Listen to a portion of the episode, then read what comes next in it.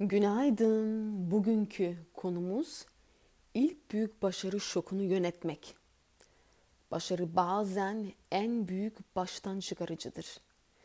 Kendi başarınızın sizin üzerinizdeki etkisini yönetebilmeniz çok önemlidir. Başarıyı taşımak bir sanattır. Başarıya yakışmayan insanlar başarıyı taşıyamaz. Bazıları başarılı olmak için uygundurlar ama başarılı kalmak için yetersizdirler. Başarıyı taşıyamamanın en büyük cezası gördüğünden eksik yaşamaktır.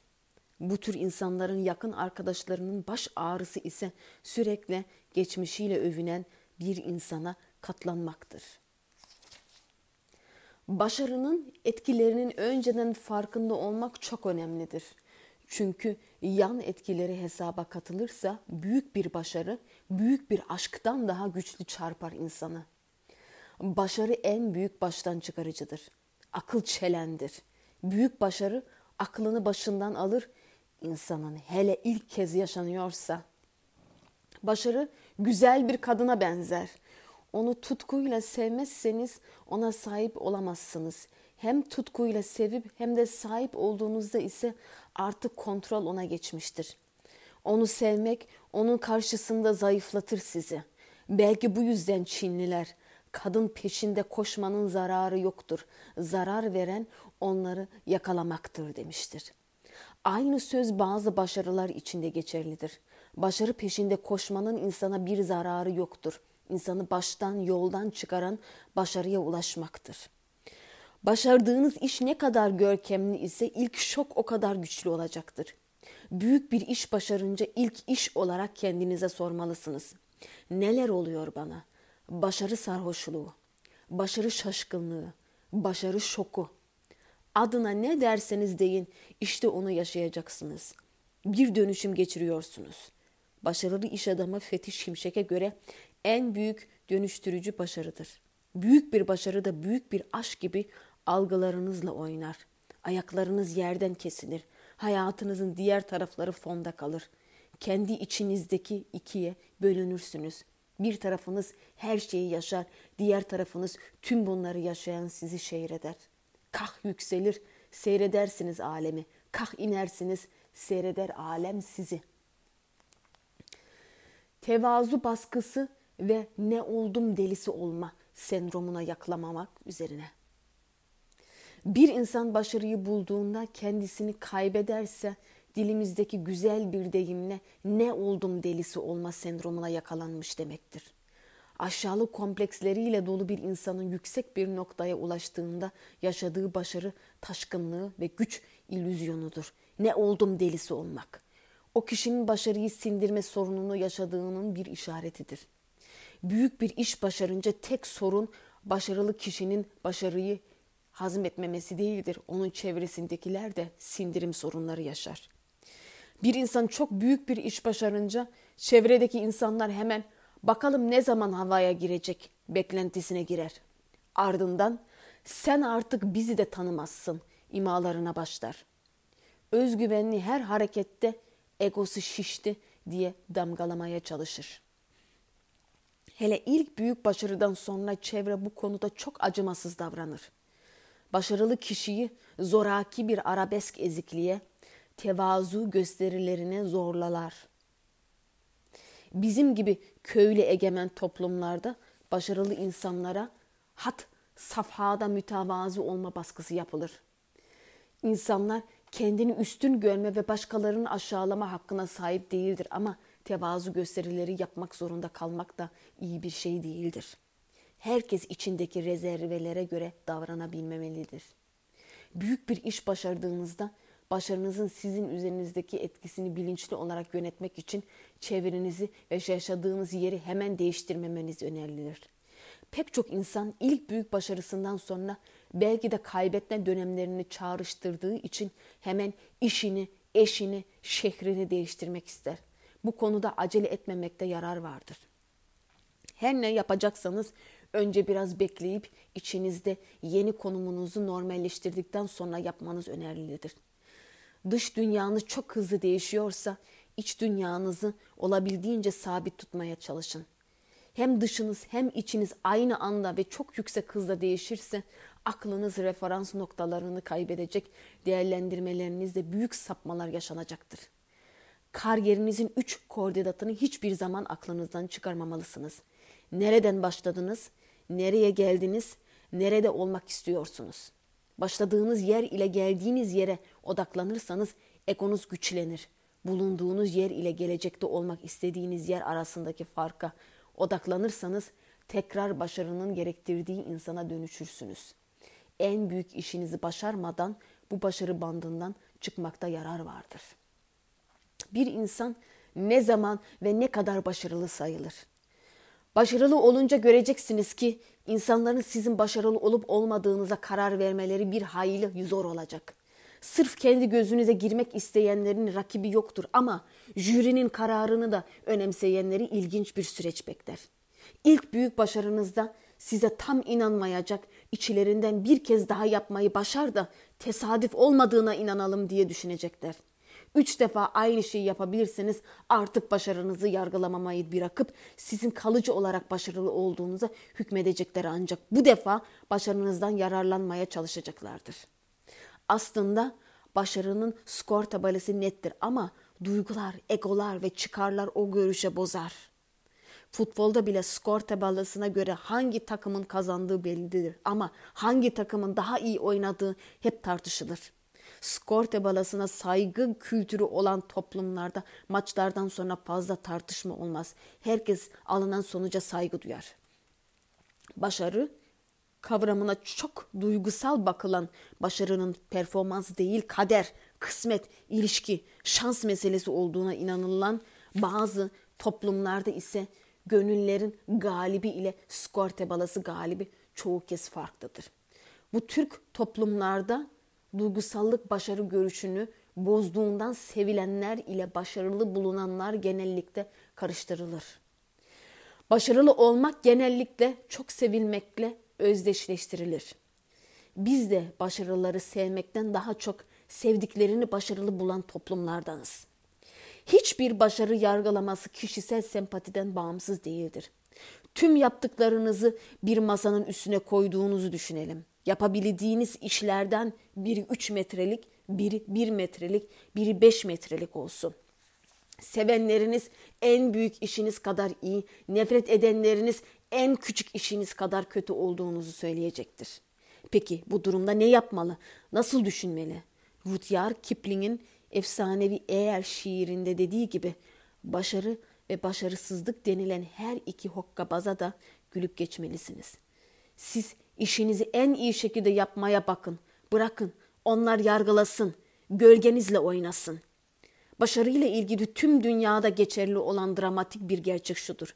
Bir insan yaşarken en son işi ölünce en büyük işi kadar başarılı sayılır.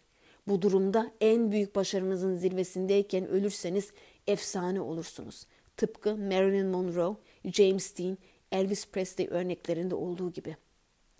Başarılılmış her işin bir son kullanma tarihi vardır. Birçoğumuz dünya ağır siklet boks şampiyonu olmak isteriz ama bir daha unvan maçına çıkmak istemeyiz. Bir kere başarılı olup sonra ölünceye kadar başarılı sayılmak isteriz. Başardığımız işin getirdiği övgünün hep sürmesini bekleriz. Oysa başarılmış her işin getirdiği kredinin bir geçerlilik süresi vardır. Başarının getirdiği övgünün bir son kullanma tarihi vardır. Her başarı gerçekleştiği andan itibaren eskimeye de başlar. Başarılı sayılmak için periyodik olarak başarıyla kontratınızı yenilemeniz gerekir. Başbakansanız her seçimde yönetmezseniz, her yeni filminizde pazarlamayacaksınız, her kota döneminde öğreneceksiniz karne zamanı unvan maçına çıkıp kendinizi yeniden kanıtlamanız gerekir. Daha önce başardığınız işin getirdiği kontör bitmiştir. Yeni başarılarla kariyerinizi şarj etmeniz gerekir. Bu neden böyledir? Çünkü başarmak başarısızlığa meydan okumaktır. Başarısızlık yer çekimi gibidir. Hayatın fonunda durur ve her şeyi aşağıya çeker. Başarısızlık doğası gereği başarıdan daha yaygın ve daha uzun ömürlüdür. Başarısızlık karanlığa benzer. O hep vardır ama başarı ışık gibidir. Var olmak ve varlığını sürdürmek için çabalamak zorundadır. Başarısızlık hayatın zemine sırt üstü uzanarak yaşamaktır. Fazla çaba gerektirmez. Sadece başarısızlığın acısını katlanmak yeterlidir. Başarı ise yükseklerde, hava boşluğunda kanat çırparak tutunmaya çalışmaktır. Başarının mülkiyet alınamaz, sadece kiralanabilir. Başarı kişilere mülk değil, devre mülktür. Başarı size değil, sadece kendine sadıktır. O halde başarıyı nasıl kavramak gerekir? Başarılı olmak bir miktar kumu avuçlarında tutmamaya benzer. Kumu çok sıkarsanız ya da çok gevşek bırakırsanız avuçlarınızdan daha çok akar. Doğru kıvamda tutarsanız yine de akar ama daha az kaybınız olur. Bir insan ömrünün sonuna kadara başarısız sayılmayacak bir iş başarabilir mi? Son övünme tarihi geçmeyen başarılar da var mıdır? Belki Nobel almak, bir alanda rekor kırmak gibi evrensel statü değeri taşıyan başarılar yaşadıkça başarılı sayılmak için yeterli olabilir. Büyük bir iş başarmak, başarısız sayılmamak için yeterlidir ama başarılı sayılmak için periyodik olarak belli büyüklükte işler başarmaya devam etmek gerekir. Bu yüzden başarılı olmayı evde balina beslemeye benzetirim. Sürekli çok sayıda küçük ve orta boy balık yakalayıp balinanıza beslemek zorunda kalırsınız. Balık balıkla, başarı başarıyla beslenir. Aslında bu konuda iki haber vardır. Kötü haber başarı başarıyla beslenir. İyi haber başarı başarıyı doğurur. Her başarı taktiğinin de bir son kullanma tarihi var. Dünyada en sık yapılan başarı hatası dün yaptığında sonuç aldıran bir taktiği bugün de kullanıp aynı sonucu almayı ummaktır. Şartlar her gün değişirken, hayat her an akarken, dünya her sabah yeniden kurulurken hiçbir taktik sonsuza kadar aynı sonuçları aldırmayacaktır.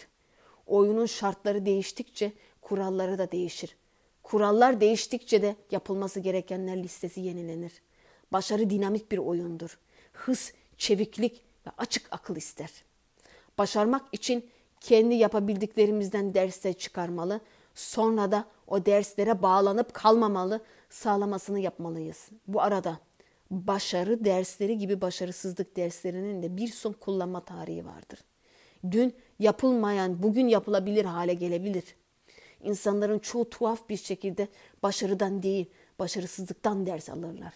Bunun bir nedeni başarısızlıktan kar etmeye çalışan züğürt tesellisi tavrıdır. Çoğunluk önce testiyi kırar, sonra nasıl su taşınacağını öğrenir.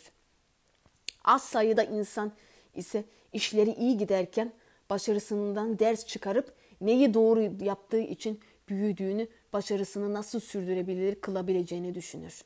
Bu kişiler testiyi kırmadan önce su taşımayı öğrendiklerinden hayatlarının metrekaresine düşen hata ve pişmanlıkların sayısı daha azdır.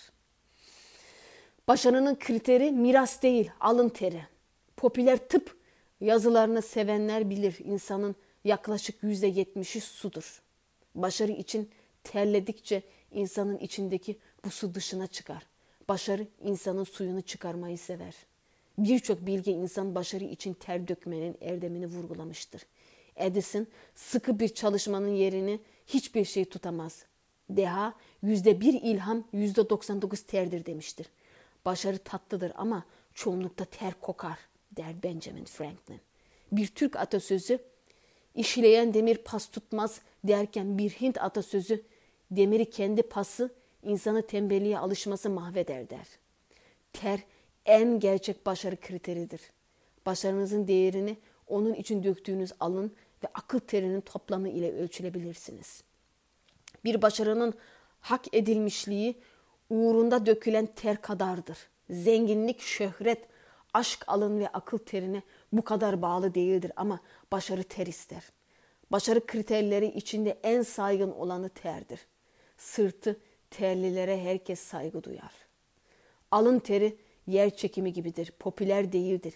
Kimse onun için şarkılar yazmaz ama o hayatın fonunda her an çalışır. Bir ülkeyi politikacılar değil, alın, alnı ve aklı terliler ayakta tutar. Başarının istediği ter iki türlüdür. Alın teri ve akıl teri. Alın teri fizik teridir. Gözde görünür ve mendilleri silinir çünkü dışarı doğru akar. Akıl teri ise soyuttur. Zihninin içindedir. İçeri doğru akar. Yazarların başarısı akıl terine, ırgatlarınki alın terine bağlıdır. Yazarlar kafa yorar, ırgatlar kol kası. Geleneksel toplumlar ıslak alın terini, modern toplumlar ise soyut zihninin terini kutsar. Modern toplumlarda telif hakkı kutsaldır. Köylü toplumlarda yövmiye hakkı. Azimle bir amcanın peşinden koşarken terlemek bir kişinin kendi suyunu kendi kendine çıkarmasıdır. Nerede ter varsa orada gerçek vardır. Ter kanıttır. Acı yoksa ter yoktur. Ter yoksa gerçek başarı yoktur. Ter ruhun başarı için bedenden fışkırmasıdır. Terin tuzu azmin başarıya kattığı tatıdır. Bir bina için su neyse bir başarı için ter odur. Bir bina yapılırken kum ve çimento suyla karıştırılır. Karışım tuğlalarla birleştirilip bu bina yapılır. Bina bittiğinde bakarsınız geride kum, tuğla ve çimento kalır ama su görünmez gitmiştir. Binayı yapmış sonra da buharlaşıp uçmuştur. Su özgürdür, su asildir, suyun gözü toktur. Binanın başarısından pay istemez. Açılış töreninde binayı sulu, çamurlu göremezsiniz.'' İnsanın başarısında terin rolü suyun bina yapımındakini durumuna benzer. Başarı üretilirken ter başroldedir. Ama iş bittiğinde şatafatlı kutlama törenlerinde onu göremezsiniz. Asildir. Bakur bir şekilde geride durur. Başarının kutlama törenlerinde yerini parfüme bırakmıştır. Bir başarının terinin eksik olması tehlikelidir. Tam hak edilmemiş alın ve akıl teri eksik biraz çaba, biraz şans, bolca ilişki gücüyle ulaşılmış başarılar insandan güven duygusu yaratmaz. Aksine hak edilmemişlik bilgisi o başarıyı kaybetme korkusu yaratır. Başarılı olmaktan değil, başarısına layık olmamaktan korkmalı insan. Bir insanın en büyük serveti işini çok iyi yapan biri olarak bilinmesidir. Buraya kadar anlattığım taktikler başarının kaburga kemikleridir ama başarının omurgası işini iyi yapmaktır. Elindeki işi yanındakinden iyi yapmaya azmetmekle başlar her şey. Sonra işinde mahallenin, şehrinin, ülkenin en iyisi olacak şekilde ölçek büyütmek gerekir. Başarının temeli işini her gün o ilkede o işi en iyi yapan olmaya çalışacak şekilde yapmaktır. İşini iyi yapmak ve her gün daha iyi nasıl yapabileceğini düşünmek işte başarıyla ilgili bütün mesele bu. Bu kendimizde yaptığımız bir mücadeledir. Akıl ve disiplin gerektirir. Başarılı insan her gün kendisini yenmesi gereken, her gün aklına akıl katması gereken insandır. Yaptığı işe kendini kaptırmak, o işi yaparken kendinden geçmek gelecekteki büyük başarının ilk işaretleridir. Shakespeare parmaklarını yalamayan aşçı iyi bir aşçı değildir der. İşini iş olarak görmeyenler, o işi para vermeseler de yapacak kadar sevenler gelecekte kendilerini görecekleri yer için şimdiden sevinebilirler. İnanıyorum ki bir insanın hayatta en büyük avantajı başkalarının onun arkasından konuşurken o işini çok iyi yapan biri demesidir. Arkasından böyle konuşturabilmek en büyük gelecek güvencesidir. İnsanları gıyabında böyle konuşturabilenin sırtı yere gelmez. Hayatı her gün biraz daha büyür. Yarınları hep bugününden daha iyi olur çünkü onlara sürekli teklif gelir. İnsanlar arkanızdan işinizi yapma şeklinizle ilgili ne söylüyorsa o kadarsınız. Geçen yıl gazetelerde bir haber okudum. Hindistan'da hapishanede görevli bir aşçı o kadar güzel yemek yapıyormuş ki mahkumlar çıktıktan sonra basit suçlar işleyip yeniden o hapishaneye geliyormuş. Hapishane gibi kötü şartlarda bile işini iyi yapan bir insana hayran olmamak mümkün mü? Ben de içimden keşke benim kitabımı o okuduktan sonra işini iyi yapmaya karar verdiğini söyleyebilseydi dedim. O muhteşem insanın benim okurum olmamasını eksiğim saydım, kıskandım. İşini iyi yapan insanlara gerçekten saygı duyarım. İşin büyük ya da küçük olması da önemli değildir. Şu Alman atasözü çok severim. Görevin kibrit kutusuna kibrit çöpleri dizmekse bile işini en iyi şekilde yapacaksın. Dürüstlükten kaybettiğini düşünenlere kötü haber. Kötü yolda da rekabet vardır. Yeteneksiz ama ihtiraslı bazı insanlar başarısızlıklarını ahlaken taviz vermemelerine bağlama eğilimlerindeler.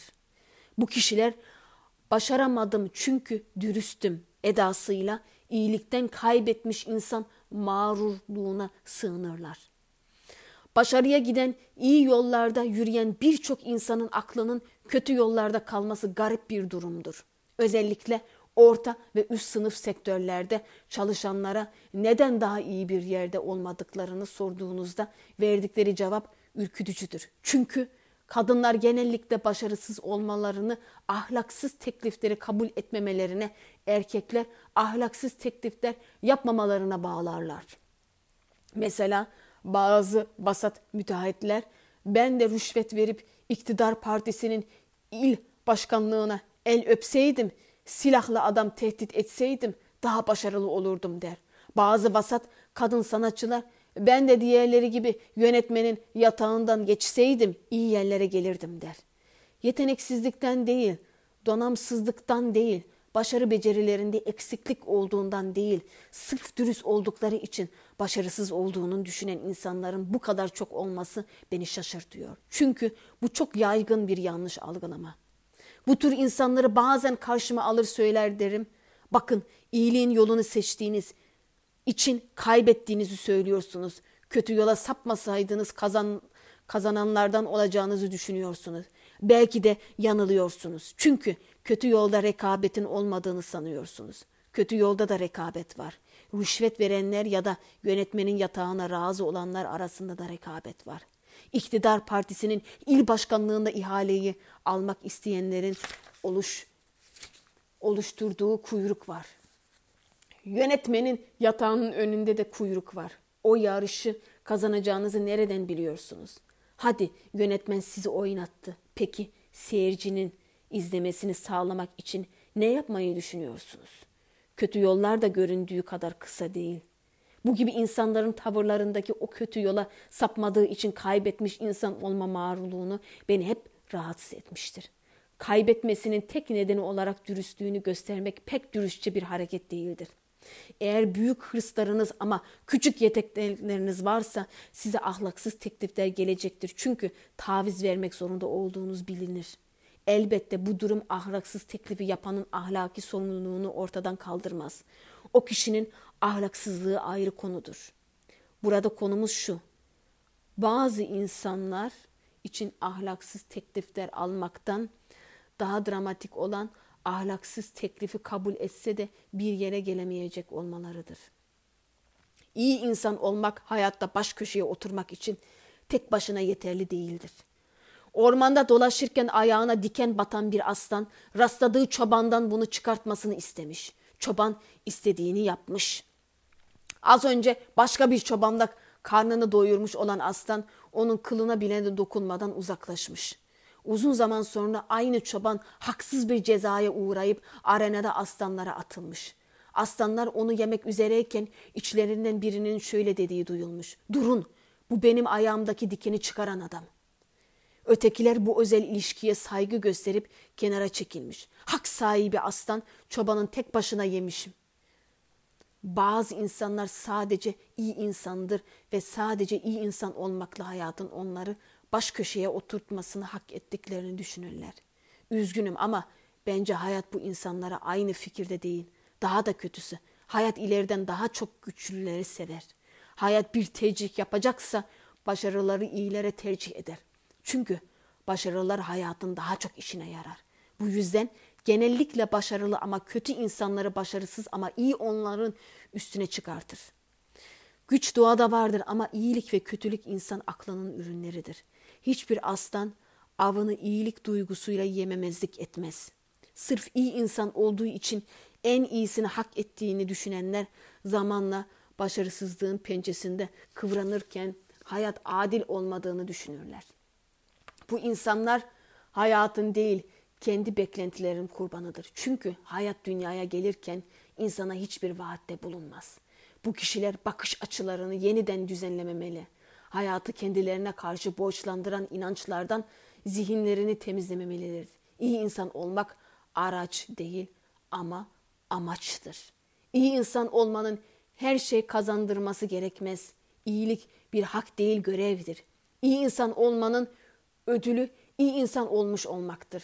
Bazı iyi insanlar başlarına kötü bir şey geldiğinde geçmişte yaptıkları iyiliğinin onları korumamasına çok şaşırır. Fransa Kralı Louis dediği gibi Tanrı onun için yaptıklarımı unuttu mu diye sızlamamaya başlarlar. Bu tür durumlarda nasıl düşünmek gerektiğine dair güçlü bir örneği Hıncal Uluç köşesinde yazmıştı. Wimbledon'ın ilk zenci şampiyonu efsanevi tenisçi Arthur Ashe kan naklidinden kaptığı AIDS'ten ölüm döşeğindeydi. Hayranlarından biri sordu. Tanrı böylesine kötü bir hastalık için neden seni seçti? Arthur Ashe cevap verdi. Tüm dünyada 50 milyon çocuk tenis oynamamaya başlar. 5 milyonu tenis oynamayı öğrenir. 500 bini profesyonel tenisçi olur.